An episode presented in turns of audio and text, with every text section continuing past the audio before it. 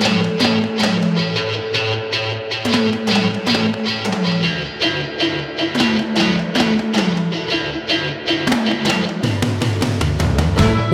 Everybody? My name is Jesse, and you are listening to List It, my podcast where we rank and list things in pop culture. And you probably are well aware of my guest today. He is a rapper who's racked up hundreds of millions of spins on Spotify with tracks like I Ain't Done, You Can't Stop Me, the mega hit coming in hot in his latest singles, MPJ Freestyle, It Could Be Worse, and Nobody's Coming.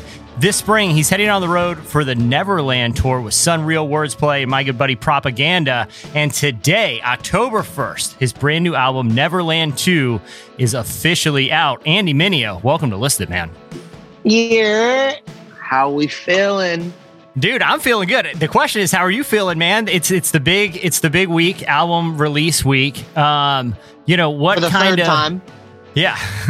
yeah. So, yeah. Well, first off, let's talk about that. What's it like releasing an album sort of in the era of, uh, you know, kind of these living albums that are kind of, you know, we saw this. I think I remember Life of Pablo was one where it was like the, the release dates were getting bumped, but then it was being released and kids still kind of shifted on the fly. What's it kind of, what's it like making music in the era where you can kind of move things and kind of shift and have these living songs and albums? Yeah.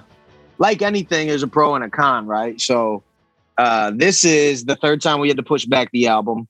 Um the first time we pushed it back uh was it's, it's all basically connected to the same thing. It's sample clearance issues. And um we haven't been able to get yeses from some of the people we needed. Um so we basically had to go back in and recreate the records. So, you know, once a record is out, those uh, copyright owners, if you didn't clear with them, they basically got you Yeah. by your privates, and uh, it, you know they can do whatever they want. So we had to keep pushing things back. Um, we finally settled on October first. We went in, we replaced everything, changed everything out, and uh, so we're finally good to go. But the downside is we have all these physical CDs that we pressed because we were going to send them off early to influencers and let the you know. I, I care a lot about the art, so my Yeah. album packaging is always like over the top and interesting, and you know, fold out CDs and origami and all this madness. And uh, we got to throw them all out or figure out a cool way to utilize them. So that's a downside. The upside is always that, like you know, you can push it back a week, or yeah. even when the song is out, you can update it on the back end. And I think that's something that's really cool that we uh you know we haven't been able to see. Uh even I just saw a, a meme the other day that certified lover boy and Donda like they're still being updated on the Yeah. back end. There's new mixes and I think that's cool. They're living and breathing in a way. But you know, the bad side of that is like I'll be like, change the mix again, and everyone's like, Yeah. stop, you know. yeah, yeah, it's never really done, but but it's kind of cool because it, uh, well, it, and also kind of we live in an era where a lot of people kind of feel some degree of like ownership with the way Yeah. that the music is sort of repurposed online. I mean, the perfect Right. example in your career is coming in hot, like obviously big Yeah. hit, but then it takes on, it gets this new life on TikTok where it's Yeah. like, I mean, it's got to be what in the top 10 most popular songs of the last year on TikTok. Like it was everywhere. What's it, it like? even seeing- showed up on the recommended side. Like you go in to make something, it's like because the algorithm pushed it up so high, Yeah. it's like you'll probably want to use this one, right? What What's it like seeing one of your songs kind of taking on? Because when you're writing the song, you pro- uh, you know I don't even know if TikToks is is Right. in your kind of you know I'm sure now that TikTok is kind of a, a more part of just sort of the the cultural uh, you know zeitgeist. Artists are kind of thinking about TikTok, but what was it like seeing a song like that take on a life on that platform? Yeah, it's bugged out. You know, um, it's one of those things like you see some traction. That's the cool thing about right now is like back in the day, you used to have to bet on a song early. Yeah, Uh, shoot the music video, put the money behind it, do all that. Now you can release a song, and when it starts showing traction, then you can get behind it and, and push it more, amplify it. Um, so that one started showing traction, and that's when I got with the label. I was like, "Hey guys, I know this is quote unquote an old song to y'all, but you know, because everything once it's out for a week, it's like, oh, it's ancient, you know." yeah, But um, I was like, yo, this thing still got legs. Like we should still shoot a video for it. We should still put time, you know. And so um, all those things came later. Uh, and we just kind of amplified the organic reach of it. Same thing happened when You Can't Stop Me. It's like it was performing organically, incredible. And that's when we were like, maybe we should give some attention to this thing. And we started pushing it and, and it, you know, went end up going gold. Coming in hot, coming in hot. Just like the fajita, like the fajita. I write what I live, write what I live. My life in the speaker, I'm nice with the flow, nice with the, just like the demeanor, like the demeanor. I'm feeding my fam, I'm feeding the meter. Uh, they got the iron, while I got the. You, you, start seeing that. Oh, you start seeing that working on social media, and it's it, one one part of you is like, this is super cool. Like yeah. seeing, you know, everybody from girls, you know, twerking to somebody making like you know steak to uh, you know people doing stupid stuff like you're just like what is happening? Wait, um, is there one that like jumps out? Is the tiktok you're like okay that is the coming in hot tiktok that that is stands above the rest. Uh there's one that i just always think of and it's like a there's a guy riding a bike and he's got his enormous dog attached to his back and the dog has sunglasses on and this is just like pedaling and like, I can't get that out of my head for some reason. So, um, but there's so many of them. Yeah. And like, obviously, I didn't realize this till after I was, I was like, oh, I guess the sexual innuendo is really there, right? And I didn't think about that until I started. You sure, know, sure, like, yeah, yeah, right. Yeah, and you have migraines. Yeah. Um, so the, the cool thing is now you can walk into any place, you know what I'm saying? You can go to any bar, any restaurant. So like, oh, you make music? Have I heard any of your songs? Yeah. Be like, ah, I had one. They go, oh, of course I've heard that. Yeah. Um, that's cool. But the other side of it is it's not is it's not like radio fame, it's social media fame, which yeah. is a little different. Um, but like my life hasn't really changed that much. That's hmm. the that's the weird part. Is like you would think, oh, big song everything must have just, I was like, nope, still chilling with me and my wife. You know, obviously yeah. maybe the paycheck's a little better, you know, yeah. quarterly in the mail, but life's, life's pretty consistent. Um, which is the one thing that makes me not feel like inflated by it. It's just, yeah. it's cool. It's like, wow, that's cool. But these people have no idea who I am, but they like my song. That's cool when you have a song like that and you know yeah. especially kind of it's kind of blowing up i'm sure as you're you know writing the record that's coming out uh, this week you know i wonder how much it kind of gives you like a sense of you know what like dude i got like a banger that's you know making the rounds that it did it give you a sense of creative freedom because like i feel like some of the singles you've released recently like mpj freestyle in particular and it could be worse you know you directly you know, there's some references there that are not pulling punches. I mean, there's a Ravi Zacharias sex scandal reference, and it could be worse. You know, you talk about the lifestyle of MP, uh, of NBA players. You make a Jerry Falwell joke. You talk about performative activism in MPJ freestyle. You know, these are topics that look, I mean, these days, I feel like everyone is a little bit guarded because they don't want things pulled out of context and put on social yeah. media. Did you feel like, look, man, I got a hit out there. It's time to take some risk when it comes to the topics you're willing to tackle in this new album?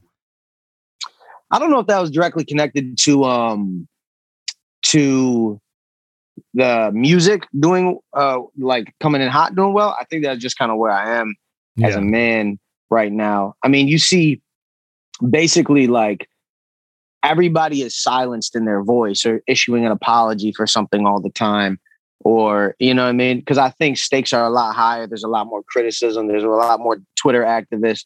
And a lot of that is good right? Like yeah. it's good that we have people able to be called out when when there's nonsense you know what i'm saying? When um things need to be corrected and adjusted. Like harvey uh, weinstein yeah. needs to be in prison you know for the rest of his life you know, it's like those are the good moments of social activism.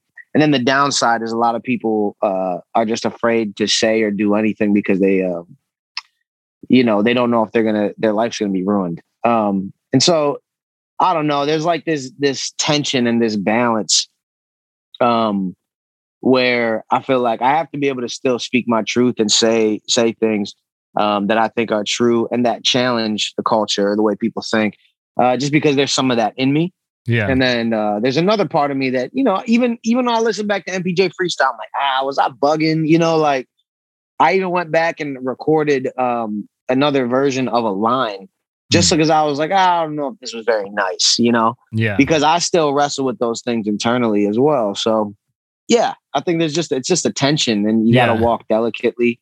And just also at the same time that you're doing that try not to lose your ethos like what makes you uniquely you and your perspective and your voice. It's a lot of married men in the nba got shorties in cities on ndas lord keep your hand on mpj daddy gon' keep his pants on and behave. I don't want to see him turning out like dwight. Started off right then he lost his light. Said that he would do all things to christ. I mean he did do all things. Yikes. never really had respect for no rappers who give away money and they do it on camera. Exploiting poor for pr stunts. I respect respect it more if it's on the hush. I mean, what's the motive?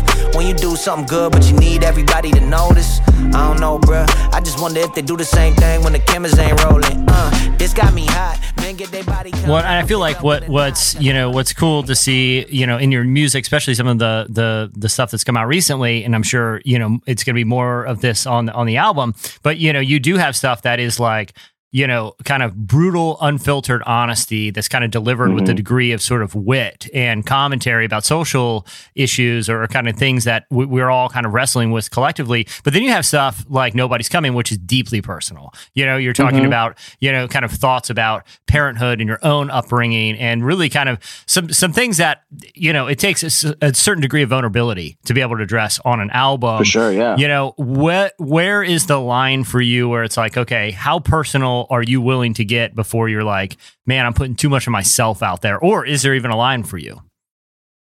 Yeah, that's interesting. I mean, my music, if if anyone's rocked with me from you know 2011 on or whatever, um, I've always found like vulnerability to be a calling card in my art.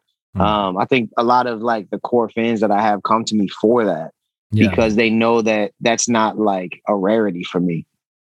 Um, I think there are probably certain lines where vulnerability uh, can be like exploitative, you know, like you know that this is like gonna hook people. Yeah. Um and like I even had some stuff like early on in my career, like I had a song about me and my wife, and I like it was very vulnerable. And my wife was like, nah, you can't put that out.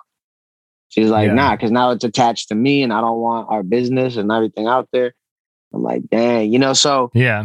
Um, it is a balance, but I do think a lot of people are scared of vulnerability, not just as artists, but as people, because yeah. we really believe at our core that if someone finds out who we really are, they'll reject us. Mm. And what I've found is I feel more connected through vulnerability. Um, I'm not afraid to fillet myself or put myself out there. Um, because I know what it, it actually connects us. Yeah. You know, and I think like music and art for me this isn't for everybody. I feel like music is a place for honesty. You know, mm. music is a place like we come to music to feel and feel something. And whether that's just like turn up at the club and go crazy, or like I want to feel connected. I want to feel, I want to activate a part of my imagination in my brain. Um, so that's just my approach to making yeah. art. And it's not everybody's, but um, that's a comfort. I'm I'm comfortable there in vulnerability. If nothing changes before I'm gone, I got no one else I could blame it on. And we've been waiting way too long. What if we're the ones that we're waiting on? I might just have to be what I never had for me. I might just have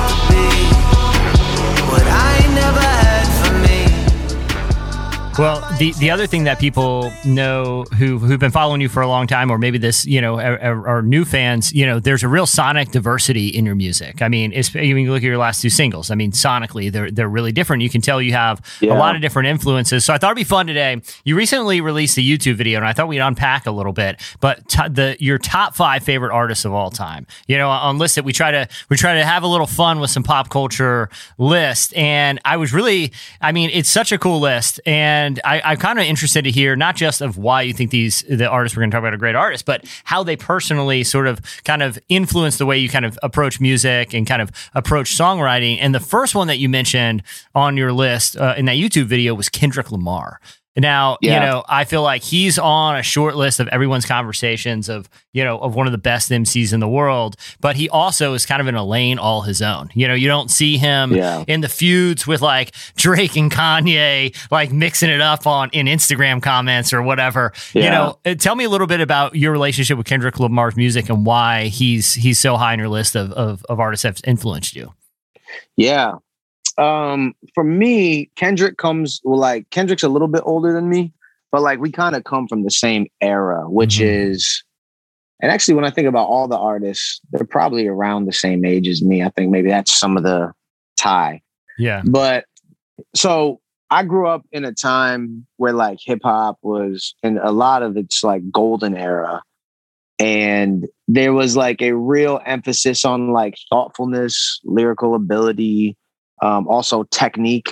You know what I'm saying? Not just not just making things vaguely rhyme, but like multi-syllable schemes and like things like that where I would nerd out over Eminem and different stuff like that.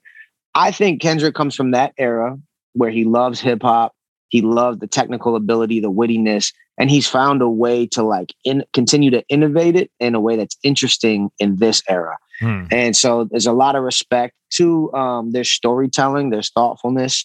There's like high level entertainment, so there's a lot of style, but Yeah. there's still substance. And I would say that's probably true for all the artists on my list is that they'll give you both. Hmm. They're like, this feels amazing, but there's also there's layers to it. And how like how many of the layers you get depends on how informed you are, or maybe how much thought you want to give it. But like pull up, drink, sit down, Yeah. drink. You're like, if I'm just at the club and I hear that and I'm like, I want to sing it, yeah, and I have no idea what it's about, Yeah. um, that's fine. Or I, if I listen a lot closer to the lyrics and I digest it, I'm realizing, oh, this is a song about alcoholism Yeah. and like the relationship his parents have had with. So it's like, dang, that's double speak. So I've always loved that he does that. I love that he has incredible music videos. Uh, I love that he breaks song structure. I love that he pushes himself rhythmically to get like find new flows and new pockets. Um, I love the fact that he's mysterious. Yeah. Uh, that's kind of what I want, honestly. I want to be able to not be on social media ever Yeah. and then be able to pop out when I make music. But he's earned that right yeah. um, over the years. Uh, not everybody can do that, right? The rest of us peons have to make content. Yeah. Why you babysitting? Only two or three shots. I'ma show you how to turn it up a notch. First you get a swimming pool full of liquor, then you dive in it. Pool full of liquor, then you dive in it. I wave a few bottles, then I watch them all fly. All the girls wanna play, they watch. I got a swimming pool full of liquor, and they dive in it. Pool full of liquor, I'ma dive in it. Well, the, the, the, the other thing that's interesting about about Kendrick, and I think, and you, and you kind of alluded to this with like the swimming pools reference, is like he has this ability to like engage with really deep themes, whether it's something like alcoholism or social issues or you know kind of uh, racial injustice, but in a way that's not preachy, like where Yep. it's thought provoking, but you never feel like you're listening to like uh, like a documentary in music form, which there's nothing wrong with that. Like there are artists who deliver that type of uh, of music really Yeah. well, but he's got this way of being. There's a subtlety to his message, and he doesn't seem to be agenda driven. How much of Yeah. that, you know, has kind of influenced you in that approach? Because I feel like you have the same way. It's like, yeah, there are messages, uh, you know, kind of embedded in songs, but nothing's overtly kind of preachy.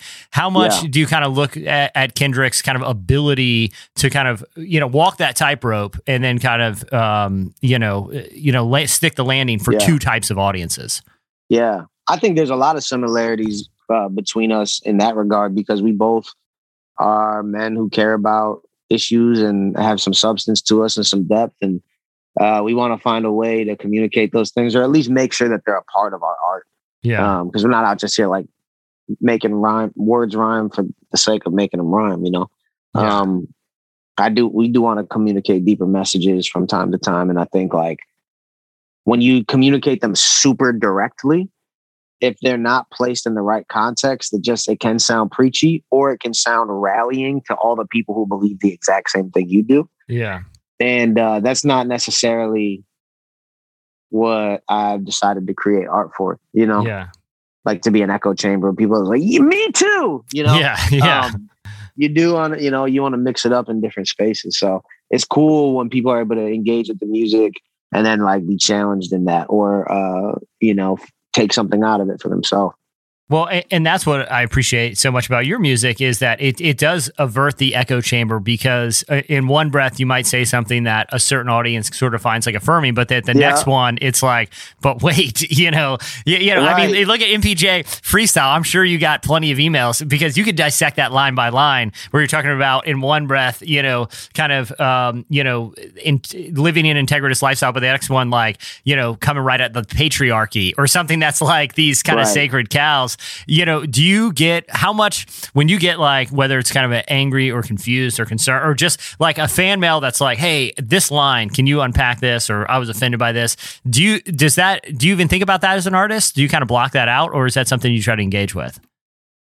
Um, if if the if it's you're saying when I create a line or a bar or something, and then it gets yeah, it, when people yeah, how much yeah. do I engage? Yeah, yeah. I mean, if it's loud enough, yeah. If it's loud enough, then it's like, hey, maybe I should address this.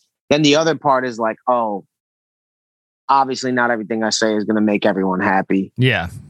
Because I say, you know, I might say something that you have to parse a little bit. And to that, I'm just like, oh, well, that's just part of existing on the internet. Yeah. yeah. Yeah. Exactly. so you don't want to give it, you don't want to give it too much credence. But if it's like, hey, the whole world thinks you're wilding. You're like, yeah, oh, ah, maybe I should reconsider this and take yeah. a peek. So yeah, and then knowing what quote unquote the whole world is, you know, because yeah, it could yeah. be like ten people tweet you like the whole world hates me. It's, yeah. Like, it's ten people. Relax. yeah, exactly. It always feels bigger than it is. Right? Oh, dude, trust me, I, I have been there. Yeah. Well, uh, all right. So you got Kendrick first on your list. All right. Next up, um, you mentioned the the influence that Frank Ocean had had on you, and mm-hmm. you know, obviously he's he's another like incredible artist that has a, a degree of mystique to him. You know, I yeah. feel like uh, you know he is obviously he's a he's a, a, human and artist, but he's also sort of this persona and sort of this like Frank Ocean is almost sort of like this idea right now too of just like you know blonde is you know incomparable for for kind of modern album releases. Like it really stands on its own. Tell me a little bit the influence frank ocean's had on you as an artist. Yeah frank ocean for me uh so i've always like been drawn towards like rap and then also towards melody. And mm um, chord structure and stuff like that. And I think, you know, Frank obviously has an incredible voice and can sing, uh, but he takes a little more like interesting homemade approach to his production. Hmm. Um, like when you hear his production, like these aren't like the most pristine, craziest sounds. Yeah. You know, like a lot of times they're just sounding like that guitar is a little wonky or like those drums aren't like as hard as the trap drums or whatever it is.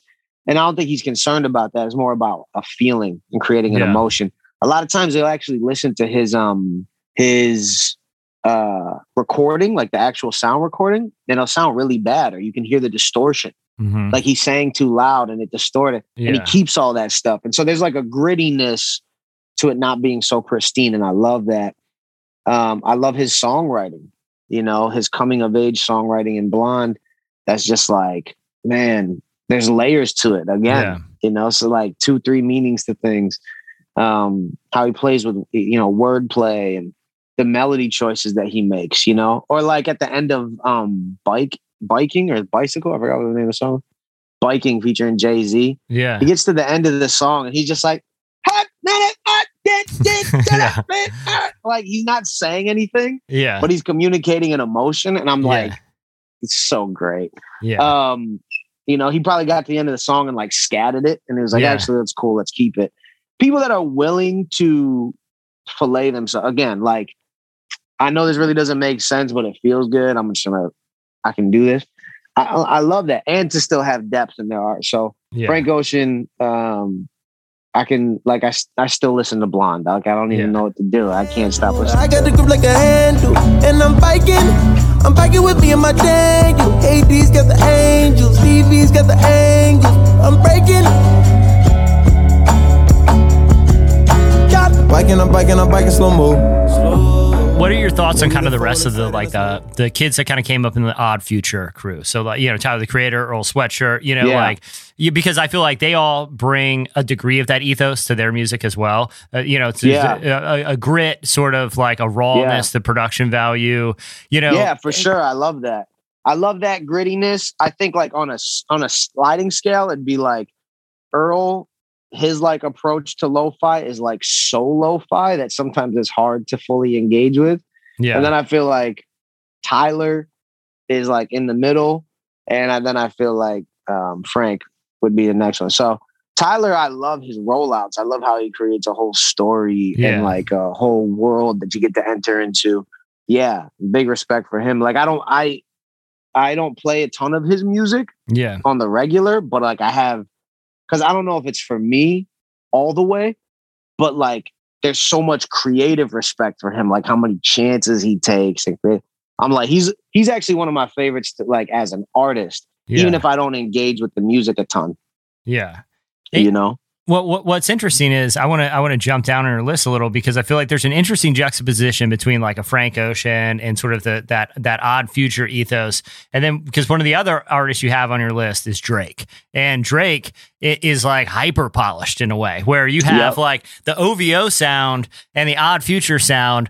I feel like are diametrically opposed ideas when it comes Yep. to releasing music, right? And Yep. so like y- y- you know, even though they might kind of have similar fan bases, you know, the rawness and sort of the lyrical thoughtfulness and, uh, you know, intentionality that Odd Future, like Frank Ocean and those dudes bring is a little bit different than Drake, who isn't afraid to get a little goofy with his lyrics in a way that is Yep. sometimes self aware, but also they have a whole sound, right? And that sound is hyper, hyper, or at least to like the casual ear, seems hyper polished. Tell me a little bit about why, you know, Drake has been an influential, an influential artist for you. Uh, Drake for me, um, he does two things really well that speak to me is he raps really well and has vulnerability within those raps a lot of times. Um, so like his freestyles, they're like 8 a.m. and whatever, you know. Yeah. It, he always tells you where he's at with his life, and so it feels like you're a part of a story that continues. And I've always loved that. He's also extremely witty. Um, he doesn't spell things out for you all the time, which I, you know, I've always loved. Uh, I just like rappers that are really good technically yeah. And have that ability to have like wit and and layers to their rhymes. And then they're also able to bring it into like pop sensibility where it's like Yeah. easily digestible. That's like the trifecta of perfection for me. I think Yeah. he hits that. And then he also taps into melody, you know? So like his songs are incredibly digestible. Um but like he still doesn't lack any technical ability as a rapper or lyrically. So high lyrical content, um, easily di- digest. He's like the iPhone. Yeah. It's like a lot of tech technical stuff's going on, simplified in a very easy. Yeah, and- but it's the, the, the yeah the product is way. so polished, uh, you know, when you get it, and Yeah. you know, okay. But the I always for for people who are you know because I like I mean I feel like you can't not like Drake. I mean even if you're not aware that you like Drake, you hear his music. His music's just kind of uh, everywhere, and it, it's very listenable. But for for Drake fans, I always like kind of asking like, what do you think his degree of self awareness is? Because he's not afraid to be witty, but sometimes he walks that line of witty and goofy, and you're like, how much Yeah. is he in on the joke? As a Drake fan, what do you, how self aware and how intentional do you think is even some of his goofier stuff? I literally, I have no idea because sometimes I'm like, because sometimes I'm like, no, no, no. You're this self aware in your music, and you're like tapped into your emotions. Like you're very self aware, yeah, and then you do things sometimes that I'm like, are you? Tr- Wait, I'm like, either he's smarter than all of us, yeah, you know, and like trolling us on like when he did that one music video, he's like doing the goofy dance and yeah. stuff. Hotline And you're like, yeah, Yeah, you're like, wait, this is this. You know, at first look, you're like, this is so dumb, and then you see the 10 million memes, yeah, and you're like, oh my gosh, you've embedded yourself deeper in pop culture. Maybe this whole thing was a meme. I don't know. I couldn't tell you. You know, like the fact that when his album cover dropped, every this new one for Yeah. Certified Lover Boy, everyone's like, "Are you trolling? Like, is this a joke? this isn't your really your album cover." yeah, And then uh you watch every single company in the world replicate it and Yeah. do their memed version of it. And it's like McDonald's, Microsoft, everyone's like making their you're like, wow. And then it was also done by like, you know, incredible artist, Damien Hirst, right? So it's like I don't know. I have no idea. Maybe we're just in an era of, you know, like if it achieves its intended goal, Yeah. it doesn't matter what you think of it. Like Yeah. everyone's talking about it. Yeah. But I don't know.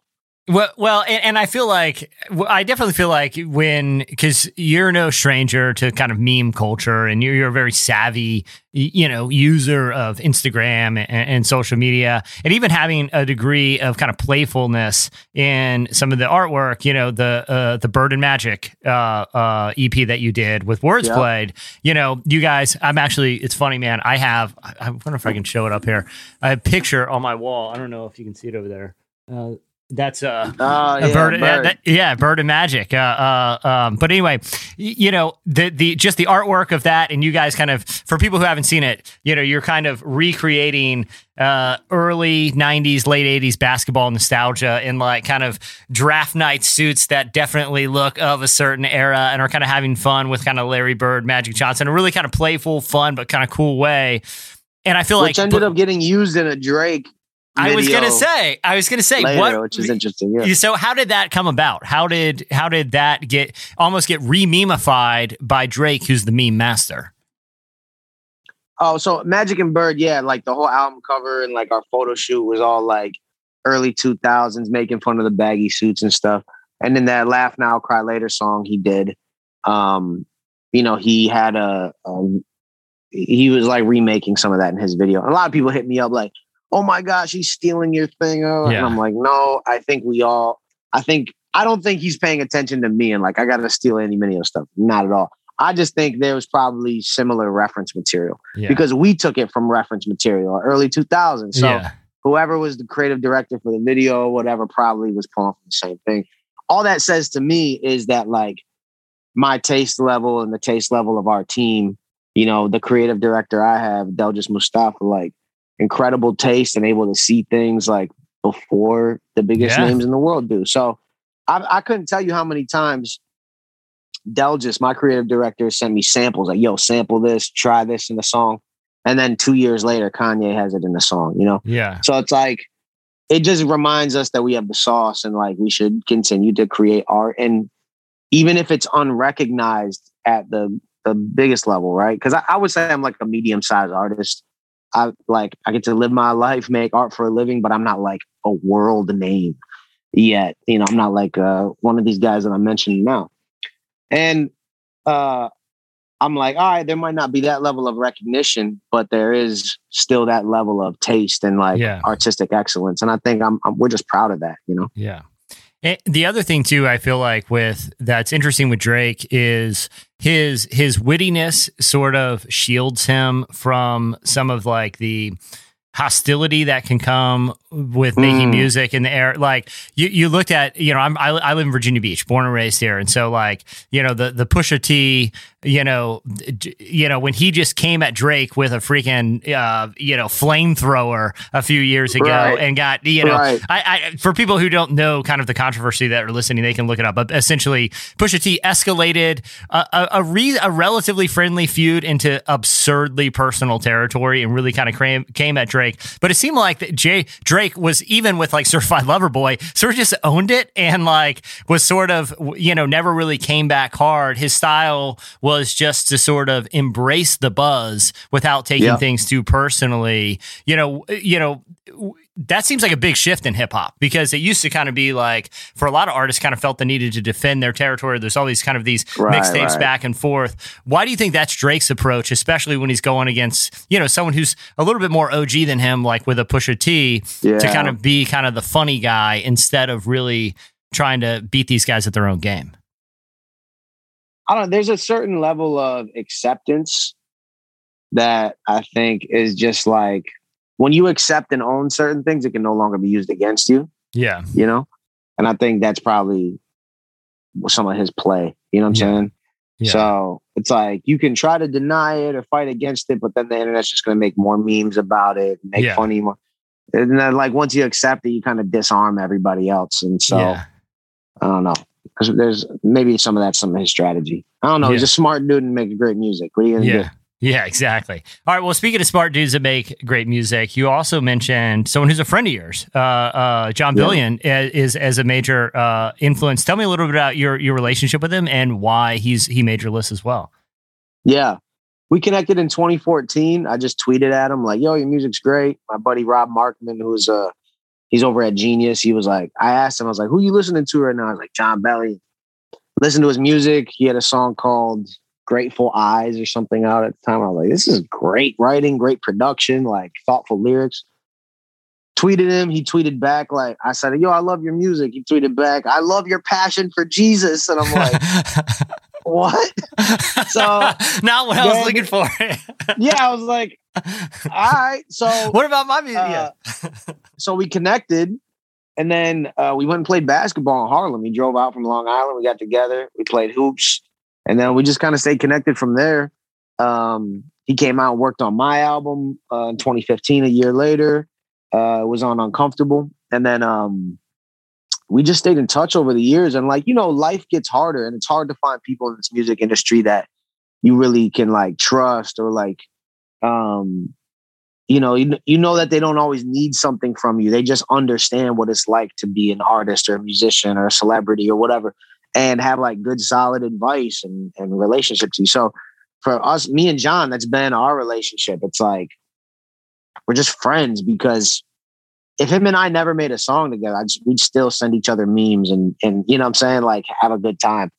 Um so but i've always admired his music because of those very things. Is uh he takes risk. You know what i'm saying? He merges different worlds together.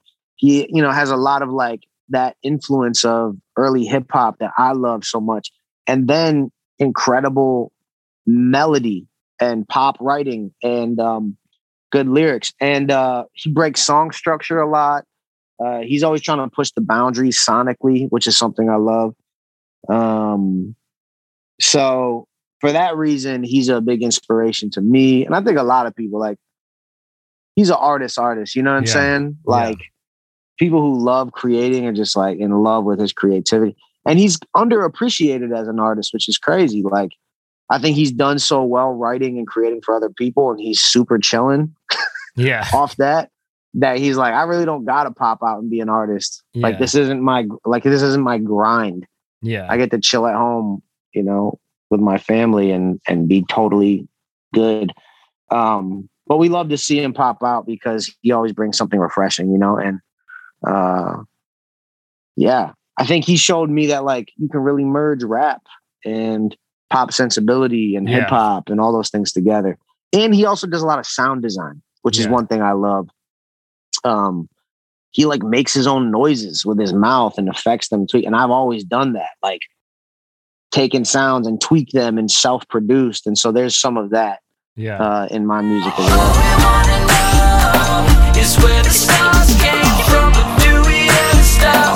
Stop? To watch them shine? All we wanna know is where the stars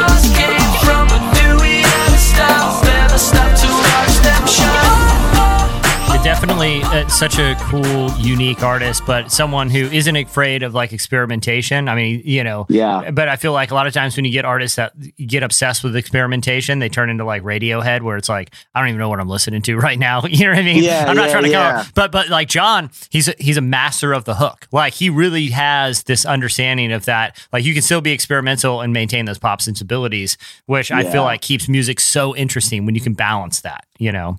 Yeah, yeah. That's something I always worry about, you know, because I like I can just get out there and rap Yeah. and give you bars, but like I'm less that is less intriguing to me. Yeah. And I think frustrating for some of my fans because like, just rap. And I'm Yeah. like, but I also want to experiment with different sounds. And Yeah. so tough to find a balance, man. Yeah. Uh, all right. I want to, speaking of tough and to find a balance, I want to end the conversation on an artist who um, I feel like, you know, no matter what someone's opinion about him is, it's he's one of the most interesting artists in the world, and that's Kanye West. Um, obviously, he's been he's impacted a lot of uh, you know not just musicians, but I mean, you know, he has a big foot stamp in kind of the world of fashion and uh, just Yeah. kind of uh, an approach to pop culture. Also, incredibly polarizing artist. His latest album, Donda, Right. I feel like reviews have been decidedly mixed, but I don't know if Kanye even really cares. So, tell me a little bit about your relationship with Kanye's music and kind of uh, how you know his approach to making music and evolution in particular ha- has Yeah. influenced you as an artist. Kanye's my muse, man. I Yeah, just I hope I never meet him. Uh, and I just like love watching him from a distance, man, because I'm like, I'm always challenged creatively. I just love his story, how he's overcome so much from being just considered a producer to being a rapper to, you know, family and life things to being discarded by culture and then being loved by, cu- you know, all those Yeah. things. It's just like a such a wild ride to watch. Um, I think I love that he takes creative risk yeah, you know like for example when he had everybody all eyes on him watching him we all fell in love with him for a sound he was like "What?" you know yeah, like yeah, totally r- like yanked the wheel a different direction and gave you 808s and then yanked it again and gave you uh Yeezus and like Yeah. took risks to push Sonics and things forward, even if it could have potentially cost him his career, but it made him more beloved. His whole ethos has been like, what you can expect from me is the unexpected, yeah, you know? yeah, And Yeah. I've loved that. Like, that's such a fun thing to be, to watch is like, whatever I do, I'm going to do it well and I'm going to do it unexpected. And um, I think I just bought in over the years. Like, there's something also about an artist when um they touch your life or your heart or your mind or whatever in a certain season of your life Mm. that like they become so like at 18 or 15 or something like whatever favorite album that is you know it's a certain time in your life and it's hard Yeah. to and all you're doing is listening to music and trying to figure out your way in life i think it's probably harder at 30 to like find an artist that you like fall in love with or relate to. That's why a lot of our taste like basically from those ages like 20 you know it's kind of like shaped for the rest of your life. Yeah, not that you don't onboard new artists, but it's kind of a little more rare. yeah, Um, so he's been just around for so long that uh, he's lived with me through lots of different seasons of life, and I tie his releases to special moments in my life too. You know, Is there an era of Kanye that is particularly uh, sort of impactful to you? Because I mean, you know, it, it, like you said, it is some wild, wildly, you know, sharp turns along the way. Um, is there, a, you know, there's some people who are like 808 was the game changer for me, or some people, you know, my Twisted Dark, fan, you know, like, the, you know, some people kind of plant their flag like this era of Kanye really personifies what I liked about him. Do you have an era, or do you just kind of like the ride? I like all the era. Yeah. Every time he pops out, I'm like, this is great. I'm like, I'm getting new Kanye. Yeah, I love all the eras of Kanye. And because I'm not married to one sound of his, I'm married to his creative journey in a way. Yeah. You know what I'm saying? Like yeah, wherever you decide to take it, I I trust your taste and your um uh the way you curate. yeah, And so I'm like, I think maybe because we have similar taste, I'm like, I'm gonna enjoy what you yeah, create. You know what I'm saying? I also have an open mind and an open palate. Like, like a lot of times he'll bring a sample in, some obscure sample, and I'll be like, I know exactly what that is because I was listening to the same progressive rock band from the 70s. yeah. You know, like, Yeah. oh, that's you know, that's yes, or that's like uh King Crimson. Like, yeah, Yeah. that samples fu-" but it's because a lo- I think him and I both like to pull from resources way outside of hip hop Yeah. and like aren't afraid to dabble in worlds that are not traditionally rap, you know? Yeah. Yeah. And like soul samples. Like soul samples is like the starter pack. And then it's Yeah. like there's an entire world of performance art and you know, different genres. So that's what he does well. Do you have a take on Donda? Because I've talked to a lot of Kanye fans and they're just, it's kind of all over the fence on whether people think Yeah. it's like, hey, it's kind of cool that he released basically this gigantic demo that is like, some of it Yeah. feels like a kind of unfinished, but obviously with him, there's a degree of intentionality with everything he does. What's your take on, on his Yeah. latest?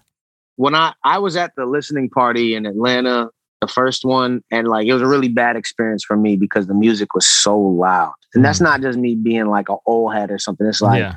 it was offensively loud, like painful to hear, and it was so loud, everything sounded distorted, so I couldn't even make out what was happening. Yeah. So that left a bad impression on me.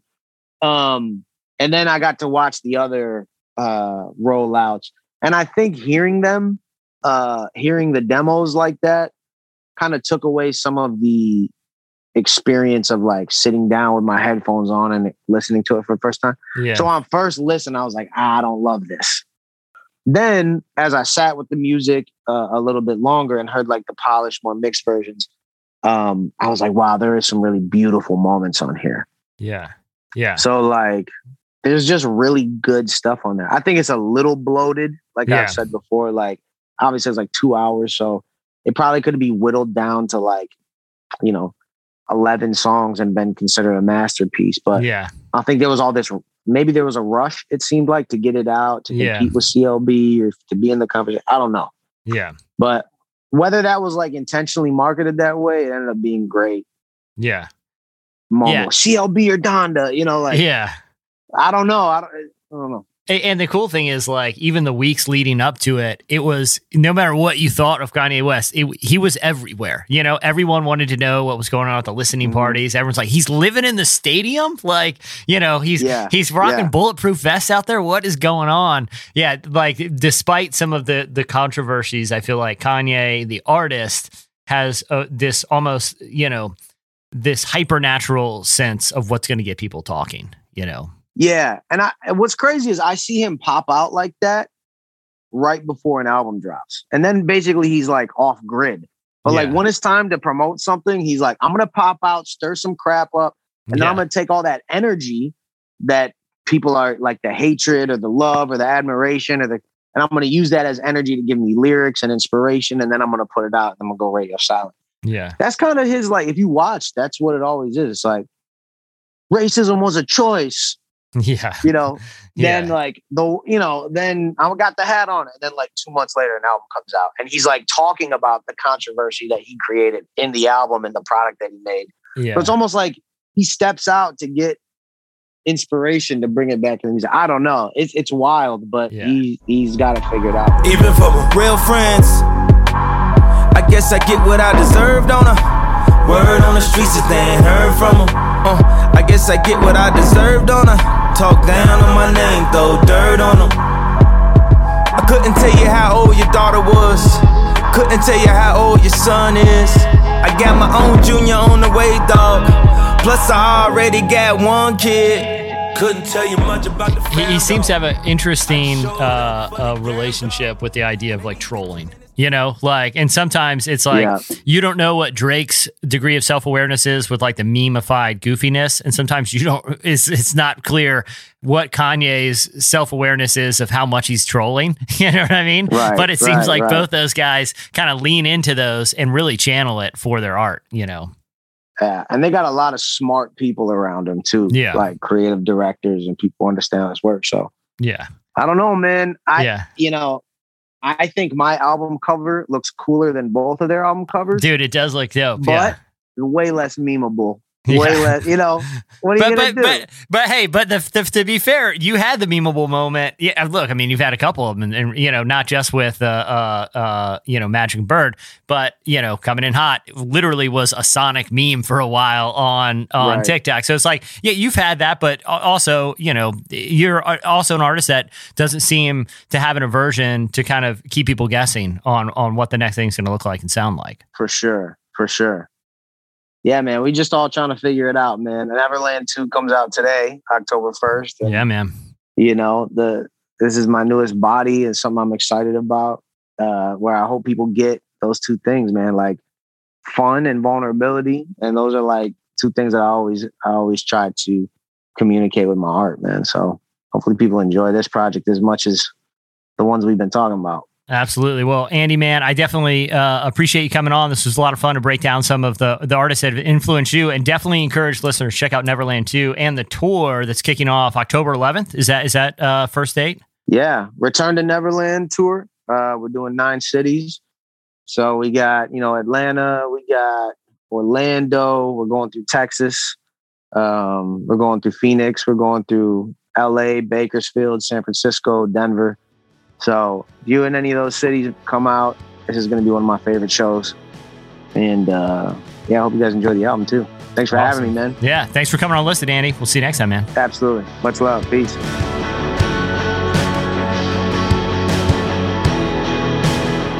All right, everyone, that is it for this episode of List It on the Ironclad Content Network. Hey, if you like the show, I know every podcast asks you to do it, but it really does help.